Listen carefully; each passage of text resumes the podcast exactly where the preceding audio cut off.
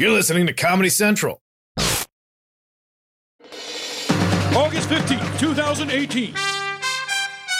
From Comedy Central's World News headquarters in New York, this is The Daily Show with Trevor Noah, Ears Edition.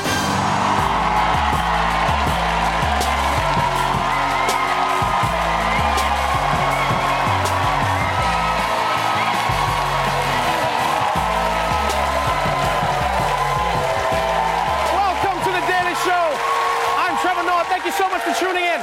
Our guest tonight, actor, you probably know him from HBO's Silicon Valley. Jimmy O Yang is here, everybody.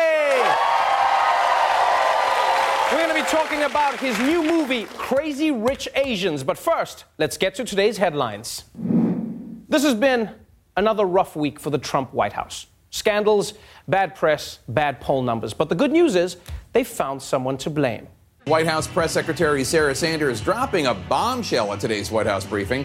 She walked in and read a statement from President Trump announcing that the White House is revoking the security clearance of former CIA Director John Brennan. Mr. Brennan has recently leveraged his status to make a series of unfounded and outrageous allegations, wild outbursts on the internet and television. Mr. Brennan's line and recent conduct, characterized by increasingly frenzied commentary, is wholly inconsistent with access to the nation's most closely held secrets. Unfounded allegations, wild internet outbursts, and lying.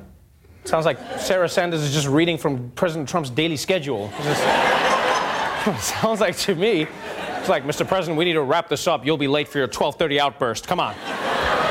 And look, I don't really understand why former officials need to keep their security clearance forever. I mean, as far as I know, Nick Fury isn't showing up at John Brennan's apartment unannounced to bring him back for one last job. But something tells me that Trump isn't just protecting secrets for the good of the country. As part of this review, I am evaluating action with respect to the following individuals James Clapper, James Comey, Michael Hayden, Sally Yates, Susan Rice, Andrew McCabe, Peter Strzok, Lisa Page, and Bruce Ohr.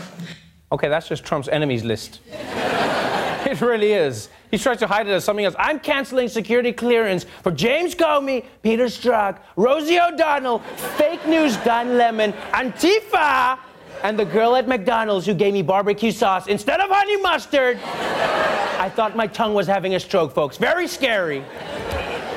Now, there is some other big news today that we have to talk about. A Pennsylvania grand jury has reported that the Catholic Church there protected more than 300 priests who were accused of abusing children over seven decades. Yeah, and that's just in Pennsylvania, right? just in Pennsylvania. Like, we're not even counting the rest of America and Europe and Africa. And I'm sorry, guys, at, at some point, I feel like we need to stop calling it a church and start calling it what it is a molesting club with an opening prayer. Because that's what it feels like. This is becoming so widespread. At this point, confession is just going to be a two way conversation between priests. It's going to be like, Forgive me, Father, for I have sinned. Forgive me, Father, for I have sinned. This shit never ends. Anyway, let's move on. In other news, it looks like the TSA is upping their game from busting rule breakers to busting moves. Something fun on a security line at an airport, if you can believe that. Let's take a look at this. A boy tosses away his stuffed animal, daring a TSA officer to a dance off while his family was going through security at Newark Airport. Oh, this is so cute. I mean, 30 people missed their flights, but oh, how could you miss Grandpa's funeral? I know, I'm sorry, but you should have seen the kid. He was doing the thing, and oh man. And can we all just agree that this kid is probably just a cover for his parents to sneak cocaine through security? It's like, okay, Billy, go do the dancing. Go do it. Two more kilos, two more kilos. Let's move. All right, let's move on to our top story. Over the past few days, Omarosa has been dropping more tapes than Lil Wayne in his prime. but all the talk has been about the one tape that we haven't heard. Tonight, as we come on the air, the explosive allegations. Omarosa. She's now claiming she's heard a recording of the president using the N word. Magician Penn Jillette says he knows for a fact there are tapes of President Trump saying racist remarks. He says he knows such recordings exist because he was in the room when at least one incident happened. Can you stand at the podium and guarantee the American people they'll never hear Donald Trump utter the N word on a recording in any context? Uh, I can't guarantee uh, anything, but I can tell you that the president addressed this question directly. I can tell you that I've never heard it. You can't guarantee it? I feel like this should be the easiest question ever. And Sarah Huckabee Sanders still can't answer it confidently. It's like your wife asking, Harold, can you guarantee me that I'll never see an underwater sex tape with you and Bigfoot? And you go, look, honey, I can't guarantee anything. I, I do know that I love you, though. But the truth is, we don't know if there's a tape. But that hasn't stopped everyone from having an opinion on the tape. Let's say Omarosa yeah. has these tapes. Let's say the president used the N word. Does it matter? It would be a bombshell for the president. Absolutely nothing changes. It would be, uh, I think, beyond devastating. I don't see his numbers changing. It might actually increase his support among the people who support him. Is there anything that could come out right. that would change the situation? The only thing I could think of is him, a tape of him using the N word over mm-hmm. and over again. So I think only one N word doesn't get us there. What? only one N word doesn't get us there? Whoa, whoa, whoa. This guy's making it sound like if you use the N word once, it doesn't count. You realize you don't get a free trial with the N word, okay? It's racism, not Hulu. To help us make sense of the N word controversy, we turn to our very own N word expert, Roy Wood Jr., everybody. Roy,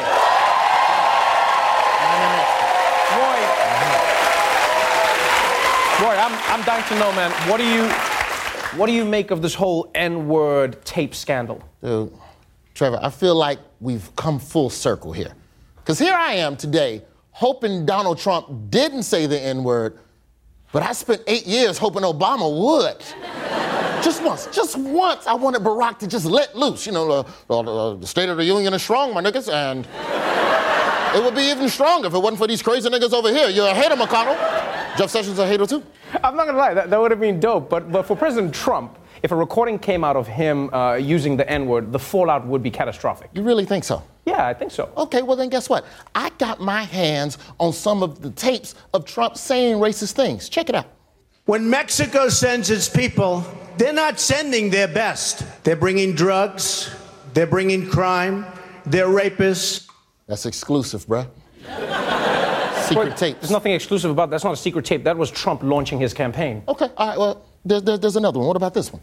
Donald J. Trump is calling for a total and complete shutdown of Muslims entering the United States. Roy, that was Trump at another rally. These are all things that he said in public. That's my point, Trevor. You don't need to wait for a secret tape to prove Trump is a racist. He's been saying shit like this in public for years. It's obvious. I, look, I don't need footage of The Rock in the gym to know if he works out. It's clear. Have you seen his arms? Dude, have you seen The Rock's arms? It looked like he curled Kevin Hart all day. One Kevin, two Kevin, three Kevin. I don't give a damn about what an N word tape would mean for Donald Trump. I care about what it would mean for black people. Wait, what, what do you mean, Roy? Uh, look, think about it.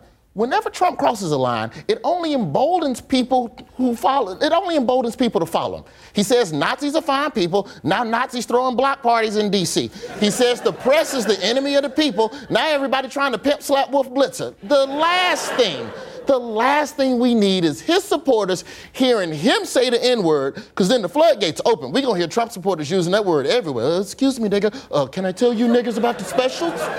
Uh, ladies and gentlemen, we're going to start boarding niggas in Group A, so if you line up, line that ass up, niggas. They're going to turn this world upside down. I guarantee you, when, they, when these Trump supporters hear that, they're going to turn MAGA hats into NAGA hats. NAGA hats nigga America great again. I don't, I don't think that works. No, because you, you, you're saying it wrong. You gotta say it like this nigga. America great again. That's how you say it.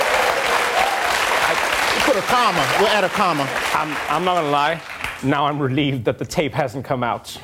Hold on, man. Don't get too comfortable. Because I wouldn't be surprised if Trump drops the N word in the speech before the tape gets leaked. Because if he's smart, he'll realize that when he says it in public, he gets away with it, just like he did with Mexicans and Muslims. Now all of a sudden, the N word isn't racist, it's presidential. Damn, Roy, that is, that's really a depressing thought, man. It's depressing for you. I'm selling these NAGA hats. I got 10,000 of these things ready to go. $60 a pop, but I'll give you one for 40 because you my nigga. Roy Wood Jr., everyone. We'll be right back.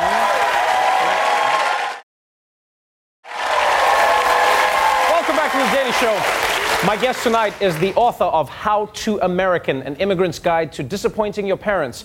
The comedian and actor is also starring in the new movie Crazy Rich Asians. Please welcome Jimmy O Yang.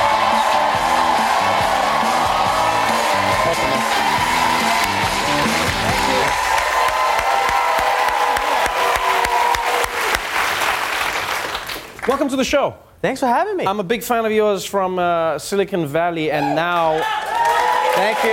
Thank now, you. Thank you. Now you've got the book and you've got uh, Crazy Rich Asians, which is coming out to much fanfare. People are really excited about this. Can you feel the buzz as well? I've been feeling it for the last like three weeks. We've been on this press tour, Yeah. and, and, and it's crazy. They actually spending money on us, which is which is amazing. Like like we, we they, they sent out three teams. Each of us hit like three different cities, and the reactions from each city is amazing. You got the really heavy Asian populated cities, you know, like say Boston, New York. We expected a good turnout from them, but then when we went to like Dallas, and people still loved it, and I barely saw any Asian people in the audience. It was white people, black people. It's just such a universally fun movie to watch. Right. That I'm just so grateful to see everybody enjoying it. It's really doing well. It has like what 94% on Rotten Tomatoes. Yeah. Everyone is enjoying the cultural significance of the film. It's funny because Ronny Chieng who's on the show is also in the movie. And when he came to me to tell me that like they wanted him in the movie, he like really undersold. He's like, "Hey man, so I might need to leave the show for a few months to go do this movie. Uh-huh. I think it might be a little bit big for like, you know, Asian the Asian community." And he sold it like it was going to be like a little indie movie in the middle of nowhere.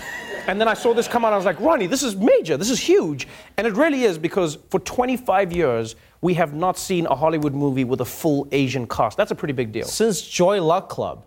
And I think going in, I mean, Ronny probably wasn't underselling, like, because we didn't know, we intellectualized it, like, we understood it's Right. important. It's, uh, you know, statistically, 25 years, first studio movie. But we didn't feel how special it was until we got to Singapore. When you got like the most beautiful, talented, funniest Asian people from all over the world. Yeah. You got Asian Americans, Asian British, Asian Australians eh, from everywhere. You know, uh, Ronny, Asian Malaysian, Right. right? Like, which sounds amazing, by the way. Asian Malaysian. Asian Malaysian. Asian Malaysian. I'm gonna start calling them in the office, and I'm gonna get a lawsuit. the, uh, the the movie is also great. That's what I enjoy. Mm. Is you know like oftentimes when people talk about diversity, people always make it seem like it's charity, Right. but it's a great story, and you play a character who like seems like the most fun ever. Uh-huh. Is it true that you you also try to go for the lead, like the really good-looking, handsome lead? Thanks for putting it that way. Um, yes. When I first got the script, not every day you get a script that's Crazy Rich Asians with a full Asian cast. So I talked to my manager. I picked up the phone right away. I'm like, guys, I know I'm usually the funny guy, you know, like like the character actor, but let me. This is an important movie. Let me try out for the leading role. Right. Okay. And then my manager was like, look, Jimmy, I don't know how to tell you this properly, but um, they're looking for a good-looking guy for this role. And uh, you know, here I am. Here I am. So uh, Yeah, but you but okay. you you crush it in the movie because Oh, you play like a Versace wearing mad party animal. Oh, it's awesome. It's awesome to play that guy. Right. Because you get to go as big as possible. So just fill the screen with any energy you have kind of pent up inside. Yeah. Because I think normally, as, as functional members of society, you can't just act crazy. But, but uh, with a character like that, with billions of dollars and he doesn't care about anything, Right. he, he lives his life like as if it's lawless. So it's just so fun and freeing to play somebody like that. You also have a cast that is all Asian, but at the same time really diverse. And don't get me wrong, I mean, I'm not saying it covers every single aspect of Asian culture, Yeah. but it is interesting that you said so many people come from so many different walks of life.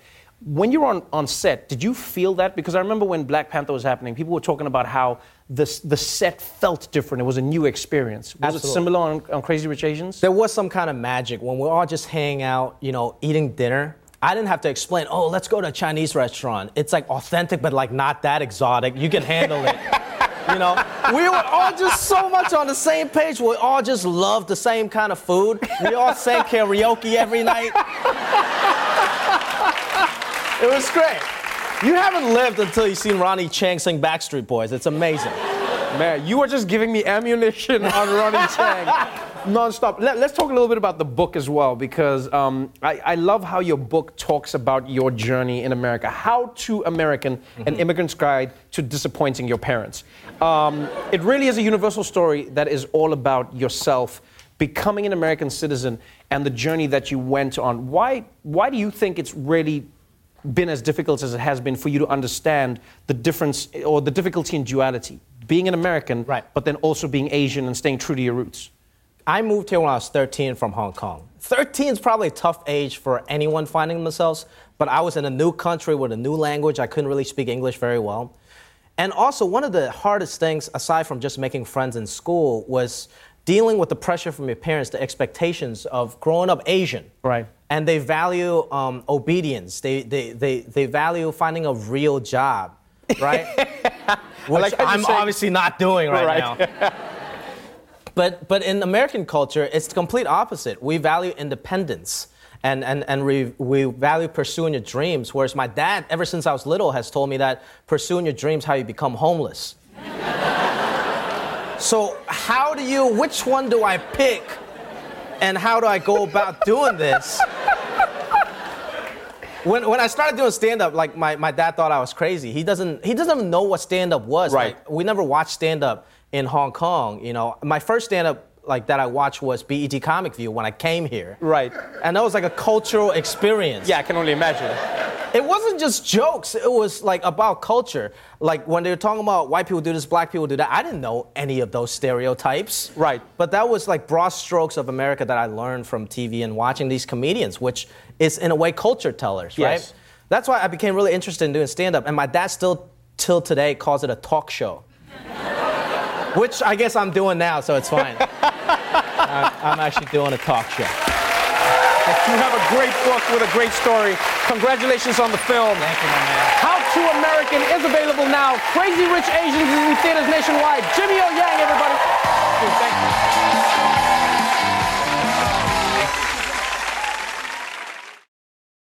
The Daily Show with Trevor Noah, Ears Edition. Watch The Daily Show weeknights at 11, 10 Central on Comedy Central and the Comedy Central app. Watch full episodes and videos at thedailyshow.com. Follow us on Facebook, Twitter, and Instagram, and subscribe to The Daily Show on YouTube for exclusive content and more. This has been a Comedy Central podcast.